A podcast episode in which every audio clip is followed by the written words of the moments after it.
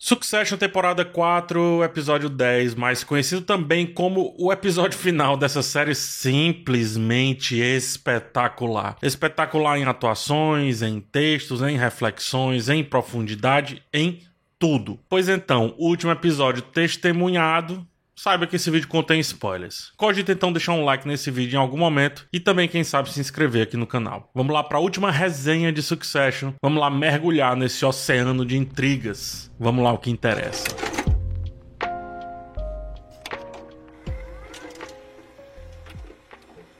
O episódio faz o que a temporada inteira fez, nos joga para um lado e para o outro como se, sei lá, estivesse nos cozinhando, como se fôssemos massa de tapioca. A relação entre os irmãos é acessada de um modo diferente dessa vez, mostrando que pode existir sim uma pureza, ainda que forçada, naquilo que o Logan deixou de mais valioso do que deveria ser mais valioso quando fala-se, por exemplo, sobre família. Ainda que estranha, é uma relação infantil que denota humanidade daqueles que não só se sentem, mas são tratados como semideuses em uma sociedade que endeusa qualquer coisa que pareça estar acima das nossas cabeças. No topo dos prédios, nos veículos mais altos, nos cargos de cima e por aí vai, né? Voando de avião de um lado para o outro, como quem come queijo coalho com goiabada, enfim. É um episódio ansioso e que causa ansiedade em quem está fixando na ideia da sucessão. A gente foi enganado. Não é a sucessão que pensávamos, não é a sucessão de um cargo, não é a sucessão familiar. É de um modelo como um todo. É de um ecossistema extremamente sustentado pelas piores pessoas possíveis. O bom não tem espaço, tanto que até ele é amassado por uma decisão que precisa ser entre o péssimo e o pior ainda: Kendall ou Gojo. É a sucessão da estrutura que nem flerta e nem passa perto da sensatez. É a sucessão dos interesses individuais escusos que, por sua vez, representam uma classe dominante. É a sucessão do poder fazendo o que sempre faz muito bem. Adorar quem quer ele, mas ser completamente apaixonado por quem é devoto, por quem o venera, por quem vive e deixa morrer por ele. O convite para o respiro do episódio é, veja bem, através da relação impura, porém genuína, entre esses três irmãos. A leveza, a única leveza, vem daí nesse episódio. Um suco, a esborja colocada toda dentro de um liquidificador para coroar um rei fajuto, como se estivessem coroando a si mesmos. Ao perceber que ele não os representa de fato, ou melhor, representa muito bem, dane-se a coroa colocada antes da hora. O rei também quis ser rei antes da hora, colocou os pés onde não devia, tomou decisões grossas quando não devia, abraçou o irmão como se fosse pai de um jeito que também não devia, e o fez sangrar novamente uma ferida já controlada uma ferida que ele escolheu ter. Kendall, portanto, seria esse cara que, ao tentar imitar Logan, não falharia, mas também tentaria ser resposta. Esse foi o problema dele. Naquele curto espaço de tempo, esse foi o problema dele como Logan faz lá no jantar que todos assistem, Kendall pisaria e dançaria muito bem em cima dos vários nomes que ficariam pelo caminho. Não conseguiria também se conectar com as mulheres, como Logan fazia perfeitamente. Da sua irmã, ele exigiu em vez de convencê-la, perceba, em vez de colocá-la no status não que ela merece, mas que ela acha que merece, porque vale lembrar, todos ali merecem nada. Porque eles já nasceram com tudo. Então não tem por que merecer. Mas ele faria tudo isso que o Logan já fez do seu jeito. E entenda que não é Frank Sinatra. Eles querem do jeito do Logan, porque aí eles não vão ser surpreendidos, porque eles são dependentes. Não vale o filho que quer ser o pai. É muito diferente. Vale a figura que foi construída, conquistada, definida, permanecer. Isso que é sucessão. Madison aprendeu muito bem todos esses jogos. Essa Olimpíada do poder estrutural, de um contexto que não só se sustenta com ele e a partir dele, como engorda aqueles que conseguiram colocar mais uma barra de ferro nessa estrutura de hierarquias, pirâmides, padrões detestáveis de uma sociedade que falhou. Não adianta, falhou, falhou, pô. Se não falhou, a gente não tava aqui reclamando de um monte de coisa.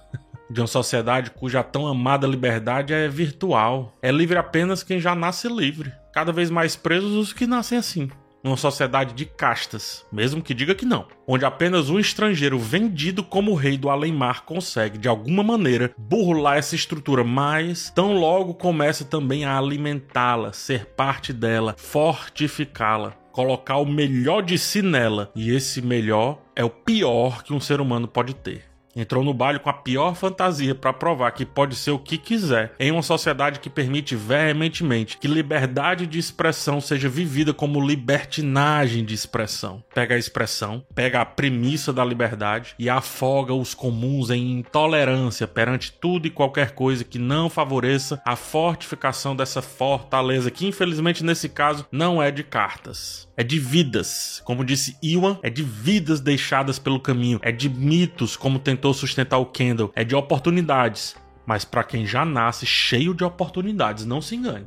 Logan, o Leviatã dessa história, foi dividido em vários. Vários objetos que ficaram por aí quando esse monstro explodiu. Objetos que recebiam adesivos dos sedentos. O adesivo da ganância, da mentira, da arrogância, da manipulação, para com os outros e para com o todo. Todos colocaram um pedacinho de adesivo aí nesses restos. E veja bem, tinha tanto para todo mundo que nem precisou mais do que uma rodada para decidir quem ficaria com o que, e essas pessoas todas ou quase todas muito satisfeitas. E eu digo mais, ainda sobrou. Um monte de gente que não foi abordada estava ali do lado dessa esborja, como eu disse, estava do lado ali dos restos. É tanto poder que olha o tanto de gente sorrindo. Uns três, vai, mais ou menos. Eu diria dois. Sobrou inclusive para um cara que nem de dentro dessa história veio. Veio lá de longe, mas vestiu, aí sim, a roupa mais diferente no final da festa e dançou em cima dos perdedores que estavam se achando vencedores. Não é que Tom comeu o que o diabo amassou. Não, não, não, não, não, não, não vamos vir com isso. Tom ele é o que o diabo amassou e agora cada um vai pegar um pedaço dele também, mais cedo ou mais tarde. Cada um vai colar um adesivo, assim como ele fez com o Greg, que por sua vez vai seguir o caminho, sendo um perfeito pão amassado pelos novos demônios ali daquele local. Começando por Matson que decide o futuro da empresa, acabando com a filha que brincava ali nos corredores e em um tom supremo de misoginia corta mais um cordão umbilical e coloca no bucho de Tom para que a partir de agora ele seja não só o que ele precisa, o Madison, mas o que aquela sociedade parece amar. Logans, mitos do sucesso, ascensões laterais. Histórias que, se bem contadas ou mal contadas também, pareçam virtuosas, vitoriosas, melhor dizendo. Se você comemorou Tom, você tá de mau tom. você tá nessa daí também, cara, nesse lance do mito do sucesso, dessa ascensão que não é bem ascensão. Como é que ascende se já tá em cima? Logan virou legado, virou resto, virou uma grande pilha de lixo, mas um lixo que foi levado a ser adorado e por isso transformado em um ouro que, mesmo que não reluza, parece mais adorável do que o verdadeiro ouro. Logan continua em tom, perfeitamente em tom. Continua também em Madison, continua nos que já começam, inclusive, a dar beijocas nesses totens da desgraça, como o Hugo, por exemplo. Só um exemplo. Roman termina onde começou. Um bom vivan que talvez nunca tenha entendido por que entrou naquele barco ali, por que entrou naquele jogo. Bebeu, inclusive, a mesma bebida de quem comemorava a vitória, como quem também comemorasse a sua vitória de se livrar daquilo tudo. Certo ele certo ele? Porque o tudo aí é tão grande nesse cenário, tão grande que talvez tenha sido o único que entendeu que já tem tudo dentro desse mar de Tudors. Se é que você me entende. Shiv lutou muito, mas acabou com a sobra do pão amassado pelo diabo, tendo que fomentar e acompanhar um marido que não era mais marido, ficando novamente à sombra de mais um homem. Seria Madison se não fosse Tom. Antes foi o seu pai, ou então outro político que um dia apoiou. Destino infeliz, mas Succession não tem muito conchavo com a fantasia, tampouco com a felicidade. E o fim da jornada de Steve é, no mínimo, real. Ou você acha que essa veio ser uma série disruptiva? Não, não, não. Não se fala sobre ruptura, se fala sobre sucessão. Lembre disso. Sucessão dos status, sucessão das pessoas, sucessão daquela classe, sucessão dos preconceitos, da misoginia, de tudo, sucessão. Kendall dessa vez não pôde entrar na água, não teve vitória e por isso não pôde se sentir abraçado pelo líquido, pelo fluido. Como, olha só que loucura, né? O cara se sentia mais abraçado pela água que, que que é, que é fluida do que por pessoas. Esse era o único abraço apertado que ele era capaz de entender. Tanto é que não soube sequer abraçar o irmão. Não terminar na água para esperar que os irmãos o seguissem nessa é talvez o maior tapa na cara que ele possa receber. Ficou ali ao lado, vendo seu abraço passar rápido, o vento levando a água indo embora. Observado inclusive por um dos fragmentos que restou do seu pai, o segurança, uma pessoa. Uma pessoa que está tão ligada ao pai que não consegue soltar ali também o outro resto que fica do pai, que é um filho que é o Kendall.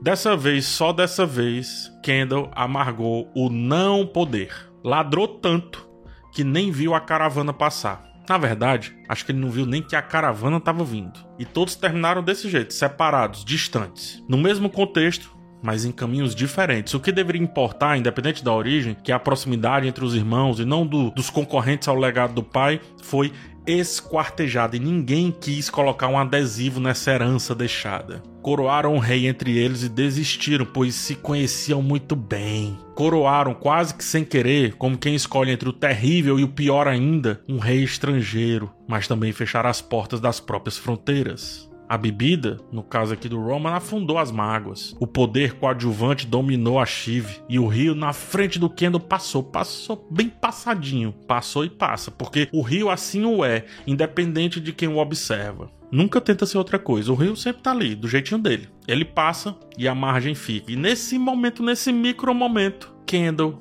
foi um marginal. Nesse micro momento, ele sentiu o que é, apesar de todo o cenário que ele tem, apesar de tudo que ele tem, apesar de tudo que ele é, ele sentiu o que é ser um marginal, pelo menos por um momento. E o poder é justamente esse rio que corre e descamba no mar, virando a partir daí litros quase irrelevantes de uma água aparentemente sem fim, interminável. Como disse Roman, todos os oceanos estão interligados e o poder também, mas finge bem que não precisa dos rios, quando é na verdade a interação das várias correntes que a verdadeira natureza do poder se revela. De onde vem esse, esse ímpeto todo? É a partir dos vários slogans, Madsons, Tons, Chives, Candles, Romans, etc. Até pequeninos Greg, que ficam aí nesse oceano, pra lá e pra cá. É por isso, são por essas afluências que ele continua cheio.